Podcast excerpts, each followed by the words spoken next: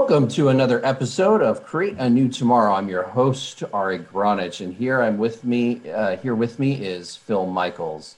Phil Michaels is uh, a Forbes 30 under 30 entrepreneur. He's a finalist for ABC's Shark Tank. Uh, he's spoken in 24 countries. Uh, he's the founder of Tembo Education.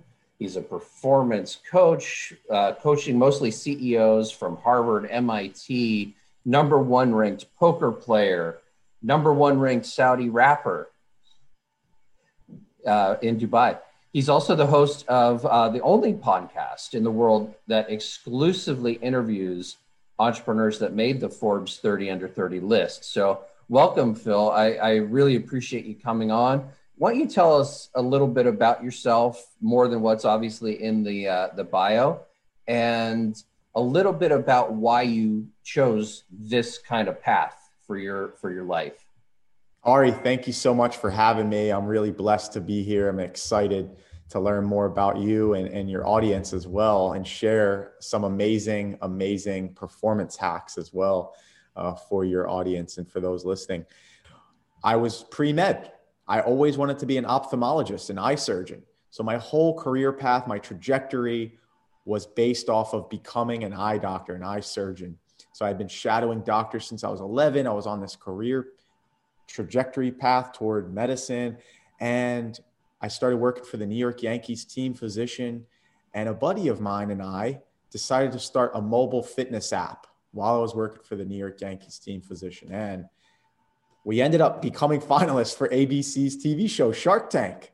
And I was enthralled by this idea, Ari, that you could be an entrepreneur. I was like, wow, you could impact so many more people as an entrepreneur than if I'm a doctor. I can only see so many patients. But with a business, I could create lasting impact forever with as many people as I want. What it led me to do, we dissolved that business, but what it led me to do is quit my pursuit of medicine and focus on business. So I decided to get my MBA and a master's of science in marketing. While I was getting my graduate degrees, two master's degrees, I was traveling the world and I saw a lot of initiatives, Ari, were donating either food, water, housing, or healthcare. And in my opinion, it was putting a band aid on the problem giving a man a fish rather than teaching him how to fish. I figured why not educate people to solve their own problems? So I figured why not start at the earliest age possible?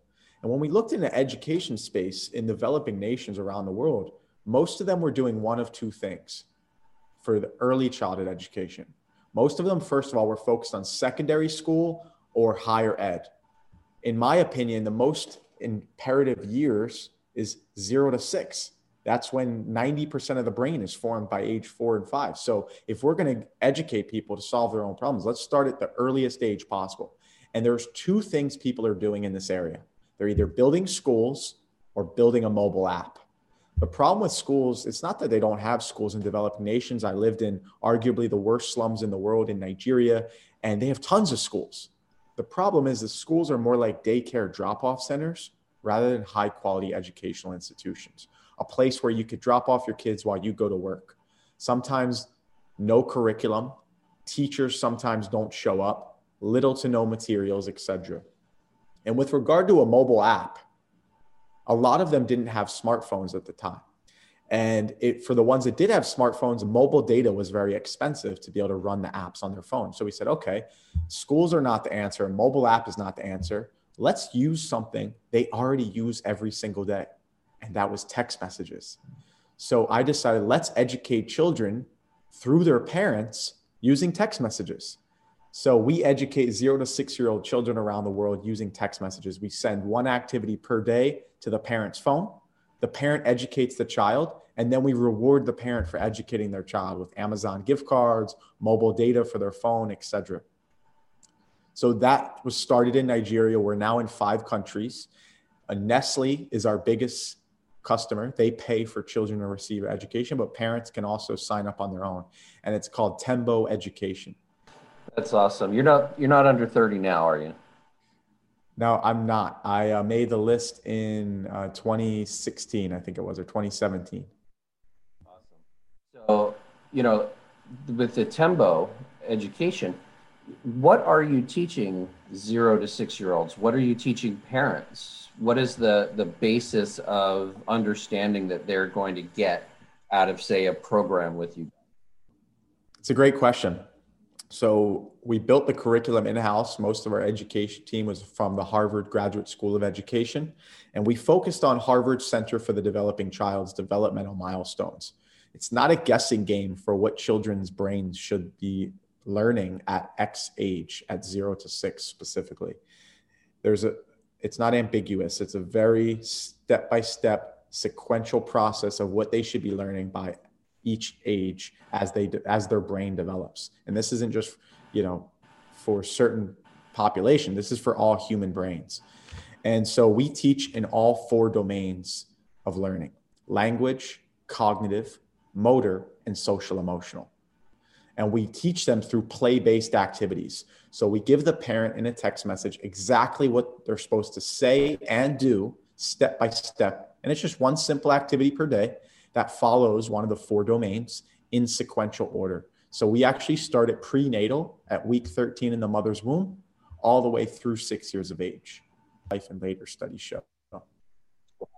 You know, it's interesting. My uh, my son was we we had him before we started homeschooling him. We had him on the Zoom schooling, and one of the the teachers asked, you know, how everybody was feeling, and my son says, angry. and the teacher is like, why are you angry? You know, Gabriel, what's going on? And he says, I have five businesses and you're not teaching me about how to do any of them. I love the little entrepreneur in him. How amazing is that? What be- beautiful, Gabriel. Exactly forward to meeting you one day. That's amazing. And the the fact that he's even cognizant, Ari, of his own emotional state is beautiful. So for a long time, we didn't understand how important social emotional learning was, but now they recently they've started indoctrinating children in in schools to understand how important it is of learning your own emotions. Oh, when I'm angry, this is how I handle my emotion. A lot of us growing up, we weren't taught what do we do when we feel a certain way how do we express ourselves properly? How do we not offend somebody else? How do we have empathy? These are important skill sets as an adult. You know? And a lot of adults aren't well equipped enough to understand that. Yeah, we, we were taught better to be seen than heard, right? We were taught uh, that our, our role was to lift our parents up by our demonstration of our obedience, you know, versus yes is our demonstration of intelligence you know. Only speak when spoken to. Speak when spoken to you know and and how we are is absolutely a direct reflection on our parents versus 100% are being a reflection on how we are. 100% lucky enough to, to have very loving kind parents but they also were entrepreneurs so they worked 16 plus hours a day and mm. so I grew up with, uh, you know, Amway in my garage and and businesses and lemonade stands and mowing lawns and doing paper boy. I was a paper boy at seven years old, so that was my first, you know, job was riding around the bike and throwing newspapers at people's porches. You know, I don't even see that as a as an option for kids these days. When in actuality, it's a really great initial job, just like mowing lawns. You know, here in Florida, everybody has a lawn mowing business. Where are the kids? You know that you pay five bucks to to mow your lawn every other week or whatever. You know. I believe I hundred percent agree with you. Every child should be learning entrepreneurial mindsets because it's it's just a problem solving mindset. It looks at everything as an opportunity rather than a pain. And I started just like you. I had a lemonade stand. I stole my sister's puppet show playhouse and I used to bring it to the park where all the soccer fields were because I would pick up the soccer moms. They would come over to my lemonade stand and I was, you know, oh, cute little kid, let's buy some lemonade from them. And then in elementary school, I sold Pokemon cards. So I used to go to my school and I would have a binder full of Pokemon cards I would go to school and sell them. I remember I sold a Charizard. Charizard is the number one card in the deck. It's this fiery dragon, it's a hologram, and I sold it for $50. And I remember I thought I had made it. I ran, I told my mom, I said, Mom, you're not gonna have to work again. We made it. At that time, $50 was a huge deal to me. I was like six or seven years old. Then I went in in high school. I was a, I shoveled snow and I was a bookie. So I used to print out the football matchups for NFL each week and I'd have friends pick the matchups and then I would take a percentage of the pool. In college, I started a nightlife promotion company for nightclubs and bars while I was going to college, and I started two fitness companies. And Ari, the funny thing about this is the whole time I never looked at it as a my career choice. It was something I had always done as a side hustle throughout my life. Just, hey, I'm going to school, I'm going to be an eye doctor, but I have this hustle on the side. And it wasn't until that Shark Tank moment that I looked, it was like, oh my gosh, I've been an entrepreneur my whole life. And I had never looked at that as a career because all these societal dogmatic norms teach you go to school, get good grades, get a good job, get the house, get the nice car, have kids. And, and it's like, well wait a second. That's not the trajectory for everyone. So if you had the most optimal way of creating something new, what would you do for those, say, the first years through teen, right? So if somebody, let's say at 13 years old, and you're creating curriculum or program or plan for them to learn how to become mindful adults, cognitive, common sense, critical thinking, all those things. What kind of program so I've been recording different apps and resources for parents that want to raise their child and use all the resources that are you know helpful to building their child into an amazing adult an amazing human being that's really what we should be focusing on is how do we build our children into amazing human beings not just human beings that can take a test we want to make sure that they have and, and i've actually been recording things that I call Phil University. I haven't picked a name yet, but these are things that if I were to build a school, what would those include? And I try to incorporate that philosophy into Tembo as well. But for Tembo, it's for early childhood. So there's certain things the brain needs to learn by certain ages with gross and fine motor skills, social emotional health. But then once you get to an age where you can start assimilating knowledge that's uh, more subject matter based, for example, like behavioral economics. I've been building and recording what are the subjects I would want my own child to learn. So if I were designing a curriculum, I could incorporate that. So one of them is language. I would make sure they know English, Arabic, French, Spanish, and Mandarin Chinese. And the reason I picked those five languages is because I want my child to be a global citizen, a global human being, not a nation state individual. And the reason I picked those five is because those five are spoken by more countries than any other languages. They'll be able to communicate with people around the world. Give uh, every episode, we, we give three really actionable things that the audience can do in order to change their world, create a new tomorrow today.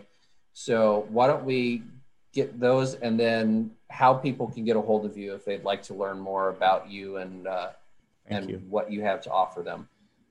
You can go to iamphilmichaels.com or I'm on Instagram at iamphilmichaels. Keep it easy.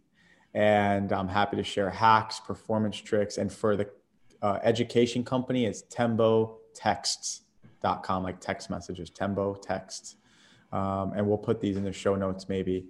Um, but to answer your question, oh, by the way, the podcast that I run is you could just search Phil Michaels but it's the podcast that only um, interviews, it's only one in the world that interviews people that have made the Forbes list, like LeBron James, Kylie Jenner, people, entrepreneurs from YouTube, Instagram, etc. So um, amazing, amazing people.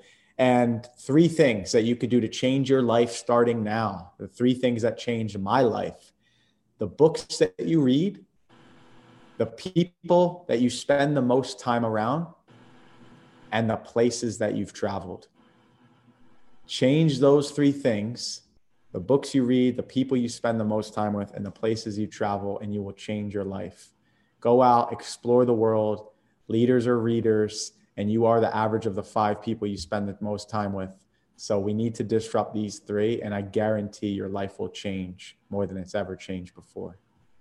Thank you so much. And uh, this has been a, another great episode of Create a New Tomorrow, where we're helping you create a new tomorrow today. I'm your host, Ari Gronich, and thank you so much. We are out of here. Thanks, Ari.